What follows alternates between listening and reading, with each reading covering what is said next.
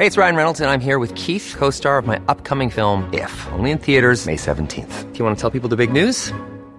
All right, I'll do. Sign up now and you'll get unlimited for $15 a month in six months of Paramount Plus Essential Plan on us. Mintmobile.com slash switch. Upfront payment of $45 equivalent to $15 per month. Unlimited over 40 gigabytes per month. Face lower speeds. Videos at 480p. Active Mint customers by 531.24 get six months of Paramount Plus Essential Plan. Auto renews after six months. Offer ends May 31st, 2024. Separate Paramount Plus registration required. Terms and conditions apply if rated PG.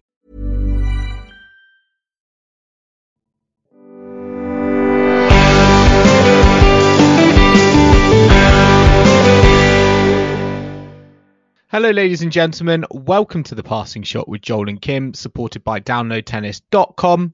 On today's episode, we're going to be doing something a little bit different. We are going to be doing a Passing Shot diary for the first time. Uh, as some of you may know, I was in Prague to watch the Billie Jean King Cup finals. I have now returned, um, but out there, I was with one of my friends uh, and passing shot regular, Chris, uh, to watch all of the group stage action and what we did was, whilst we were out there in the intervals, we did a little WhatsApp voice note on my iPhone uh, to just kind of take in the the tie, uh, all the ties really that, that we saw, the uh, you know the singles matches, the doubles matches, and we did that across day one, day two, day three, and a bit of day four. So um, you're going to hear now some recordings. Apologies for the quality; they're not microphone quality; they're WhatsApp voice note quality.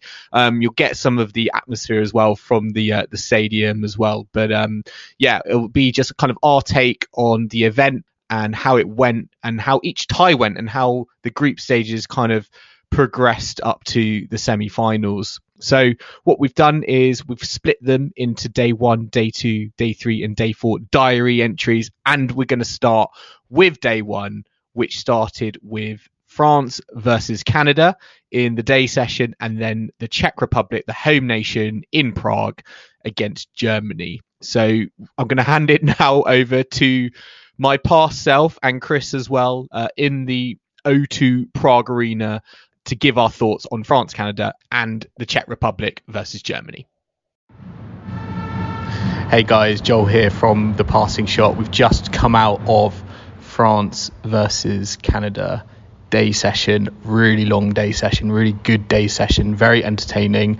I'm not here with Kim. Kim is at home, but I do have a, a friend with me, a, a die-hard fan of the passing shot, Chris Kneebone. Chris, introduce yourself. I know you've been buzzing to uh, get your moment on the on the show, so this is your moment. Yeah, tennis fan and biggest fan of collector set going. Never won, always entered. so we have Canada coming through against France 2 1. They're two singles, one doubles. It went to the decider. Really, really exciting. Um, but going back to the beginning, the two singles. First up, we did have Fiona Ferro versus Françoise Abanda. Now, honestly, I was like going into the arena. I hadn't heard of Abanda before, but she came out and played a really, really great game of tennis. And I think, you know, we look back on that tie, don't we, Chris, and think that was probably a pretty big moment in the, you know, tie. I mean, France are the favourites coming in, probably would have been quite confident. I, I was sort of thinking it would be straight sets, but Fiona Ferro lost in, in three. Big moment for Abanda. World number 333. it might be the biggest moment of her career so far, playing for her country. Yeah, I, I, agree. I I thought um, you know I thought Fier- I thought you know those two singles pairs. I thought this was going to be a 2-0 job to France, and it wasn't really going to get to the doubles. I did think doubles had you know the potential for Canada to cause an upset because they have the standalone probably outstanding doubles playing Gabby Dabrowski, and I think that that probably showed actually um, in the final match. But um, yeah, I mean, in the two singles, yeah, I mean, what did you make of kind of Abanda's play? What do you reckon got her over the line against Ferro, or do you think Ferro just sort of self imploded? Really, do you think in the in the context of the three sets? She was really solid. Solid was being key. I think the backhand was great.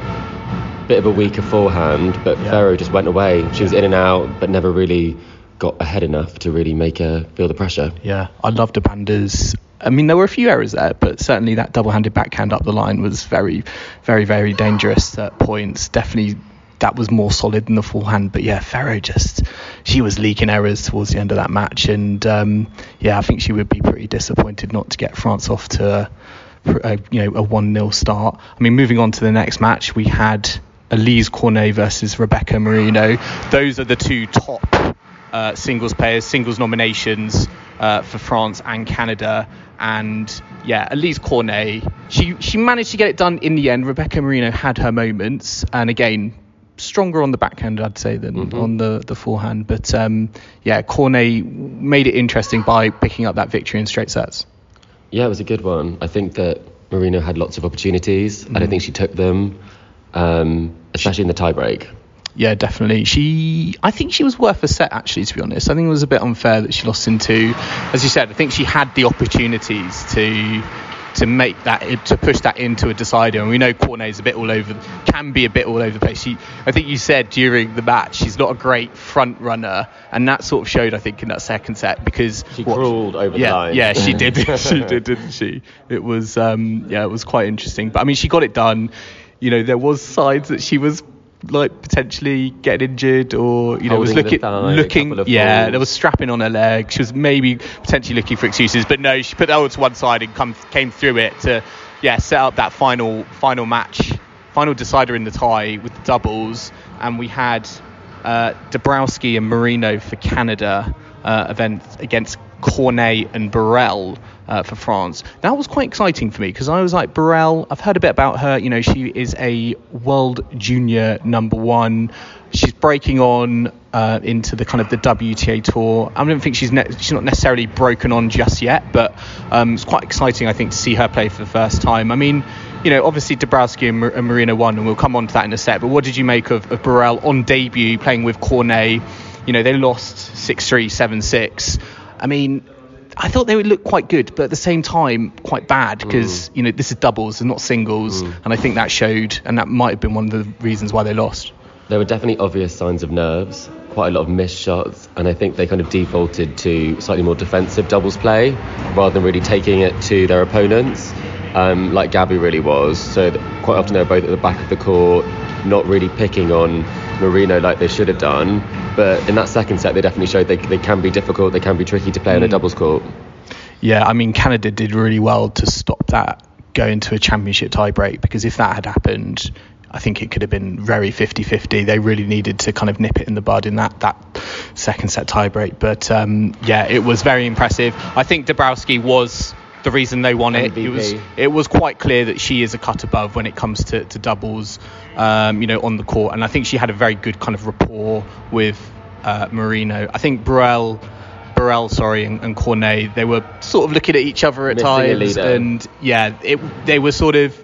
It wasn't quite clear their, you know, what their strategy and direction was. You know, Cornet was trying to hit through Dabrowski a lot of times, and it literally took about 60 minutes for her to to actually pass her, which you know I don't think was the right strategy, was it? No, definitely not. And I think um, almost like she had a point to prove. Uh, I'm not sure what their, their coach of the team, Julien Benneteau, would made of those Hmm. tactics. Um, but my big question from the whole tie is where is Caroline Garcia? She's here. Oh, yeah, I We've know. seen her.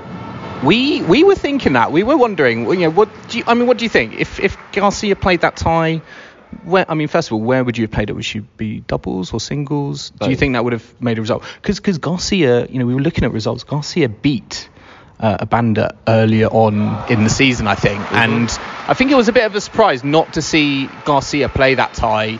I get yeah, Fiona Ferro's like what is probably ranked higher, but and, and Garcia has blown more cold than hot, I'd say, this season. But at the same time, I was a bit, I was a bit surprised we did not see any sort of appearance from from Garcia. Especially on the doubles court. Mm, Where she's won Grand Slams in the past. It doesn't make, make any sense to me. Um, maybe they were resting her, but you still have to get a win. Yeah. So it feels like I know. there was a, a big, big error there. If she'd have played twice, I think they would have won. In two, maybe three, they would have won all three. Yeah, I agree, and it's going to be very tough now, I think, for France to come through the group. Um, you know, there's still obviously a lot of tennis to play, um, but yeah, I think you always want to get that first victory and, and see where it takes you. I mean, Canada are up tomorrow morning against Russia. Um, on the second court here in Prague, so uh, I have to see how that goes. That feels even tougher than France, but I mean, I think it was funny that Dabrowski at the end of the match said, you know, I think they were the 16th and last team, I think, into the finals. Uh, but yeah, they came and beat the uh, the reigning champions. Uh, all well from what 2020 was it from 2020? 2019. 2019, crazy stuff. So uh, yeah, really good tie to start with, and now we are going to be waiting. Well, actually, we're just recording outside. We're going to be going in shortly into Czech Republic versus Germany. Hey guys, this is part two of the Passing Shot Diaries. We are going to be looking back on well what we had last night, Czech Republic versus Germany. Really great encounter, really entertaining, some absolutely fantan- fantastic tennis on play. It went past midnight. The doubles was really thrilling. Went to the championship tiebreak. It was just a great tie. Me and Chris were there for the most of it. We decided to get the last train back, but uh, yeah, it was kind of super exciting. And let's talk about that first match, Vondrousova versus Petkovic. Vondrousova won it 6-1, 6-3. I mean, Chris, we were talking about that match and this thinking that level of play from Vondrousova, why why do we not see that more often? Because she was fantastic. I actually thought she played better tennis than Krejcikova, even though Krejcikova is obviously higher ranked. Vondrousova just showed it just made me realise why she got has been to a Grand Slam final. She's just very very accomplished and she was just very very ruthless against Andrea Petkovic. I think she was a, a class above.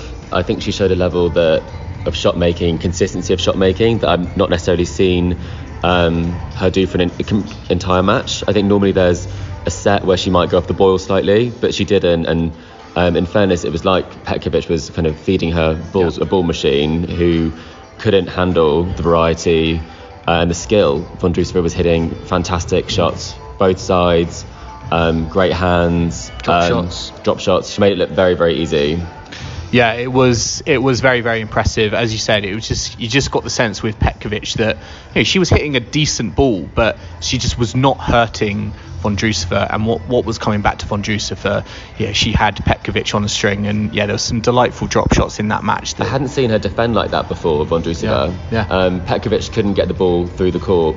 Um, she wasn't rushed for time, von Vondrousova, and. No it was over almost before it started. Yeah, it was so it was so quick. It really did get the Czech Republic home the home to, the you know the home nation off to a great start. All the fans were loving it, and Vondrousova really rose to the occasion to give the Czech Republic a one 0 lead. But then the tie got really interesting because we had Barbora Krejcikova versus Angelique Kerber. We were saying I think this is the only match in the whole event which is between two players in the top 10 which is a bit sad but also was gave us something to kind of savor and I think this match really, really delivered. It was very, it was very kind of it ebbed and flowed. There was a bagel in there in the, in the second set, which we would took us by surprise, but it was a very fun match. Kerber coming through six seven, six love, six four. I mean, let's start with that first set because that was a long set. It went to a tie break. Kerber had, I think, three set points. Krejcikova, you just felt she was either hitting winners or unforced errors. And I, you know, after that first set, I was a bit like, how did Krejcikova win that first set? I agree. I think I had never seen her as someone who was that hot and cold as a player. She stormed to a three love lead, had points for four love, and then Kerber got it back to four all, actually went five four up. Um, I don't really know how she got through that because it felt like she had no plan B. She was going to smack her backhand, mm, yeah. and it was going to be a winner um, on the line, or it was going to be kind of a mile out. Um, Kerber, after that first uh, head, in, head in the towel, looked really dejected by yeah. that. But she picked up her game in the second, which was a no contest, bageling the world number three in Prague. I know that was that was crazy. That was really, really, really impressive. I mean, just yeah, on the screen you saw, yeah, Kerber was just very emotional after the losing that first set. You know, she was borderline distraught really about how she managed to lose that set. And um, you know, I was actually thinking whether this was just going to you know run away from her quite quickly, but quite the opposite. And for Krejcikova, she, you know, I think I don't I don't know there weren't there wasn't kind of a um, you know an injury timeout but she certainly was getting kind of some treatment and it did look like her movement was impacted um, in that second set but I think she was rattled as well mm. I, I, haven't seen her look so frustrated and I think actually having um, a coach on the court. She was looking a lot for emotional support, um, and she wasn't accepting kind of line calls from an automatic um, line calling system. So she was definitely not feeling comfortable out there.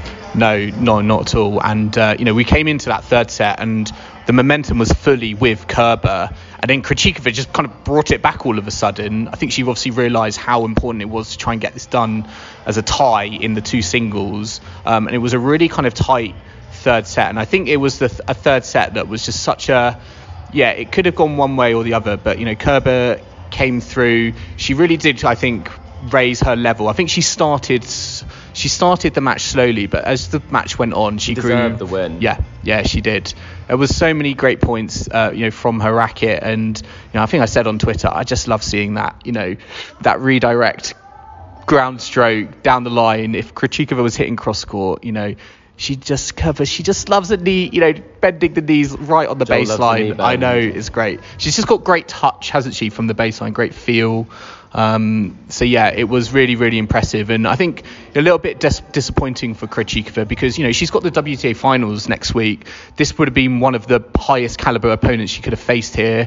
Um, you know, and, and obviously she she lost, and you know there's going to be some fitness doubts there as well. So Group of death though, Bencic. Yeah. I know it's going to be it's going to be. I mean, it's going to be tough. I mean, who knows what you know what kind of Could be a fitness they- three-way tie in that in that group, and Yeah. I think it could, could come down to rubbers, couldn't Well, it? Krejcikova didn't play the deciding doubles hmm. match. She pulled out of that.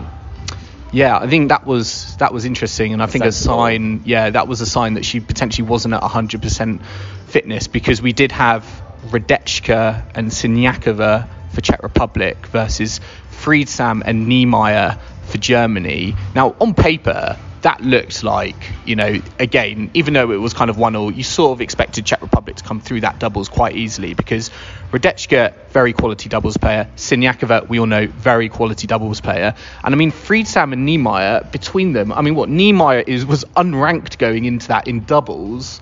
We were sort of expecting again Hradecka and Sinyakova just do the business and get it done.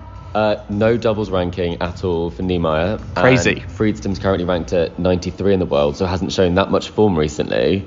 Um, but Schuttler did say that they were gelling well, and I, I, I had to laugh when having- I had to laugh at you when you said that because I was just like, I don't care how much practice they've had, they've not really played any tennis together. So the fact that they were able to, It was competitive yeah, at the start. yeah, it was, and um, you know they lost, you know, Friedsam and Niemeier lost that that first set, but really kind of grew into it in the second set. They were getting confident, um, and they they they nicked the the tiebreak in the second set, and. Uh, yeah, it was, you know, I think if you're a, a Czech fan in, the crowd, which there were quite a few of, and it was very good atmosphere, you know, there were moments when it was it was quite quiet. You know, they felt like, you know, potentially that they were going to, you know, for their first tie, it was going to potentially end in a, a surprise defeat, but they managed to snatch victory 10-8 in the, the It third was set. all in the third set Yeah. tiebreak, which Yeah, is yeah, not a comfortable first round for the Czech fans, I imagine. No, not at all. Um, The but yeah. favourites, I'd say. Yeah, I mean, yeah, exactly. Definitely one of the favourites up there with with Russia, but um, yeah, they just managed to scrape through. I mean, it'll be interesting to see how, how whether kind of rubbers comes into it because this is going to be a very tight group, and they will be very happy, I think, to have, have come through a very very tough team. And I think you know, massive credit go to Germany because I think we were saying, I, well, I was saying certainly, I thought that was a one person team in Angelique Kerber yes, yes, Petkovic in her day was was very good, but you certainly felt that a lot was, was resting on Kerber, and I think yeah, she'll just be a bit, I guess, a bit disappointed the team weren't able to get it done. But um, again, some incredible performances, and the fact that it went on so late just shows how competitive it was. Exactly, and I think that it's great that Kerber was even here. I think it's clear that Yeah. she, the team needed her. She really loves The playing fans here. love fans love her. Yeah, and she loved playing here in Prague. Great memories playing, getting the final in 2016, was it potentially? Mm, yeah. So she was very pleased to be here, and I think it shows that it doesn't matter if kind of the level of your team. It's a team sport, and she's part of the team. Yeah, exactly. So uh, yeah, it was a great tie. Czech Republic coming through it. And yeah, we are. I mean, we are now recording this on day two because we finished so late last night.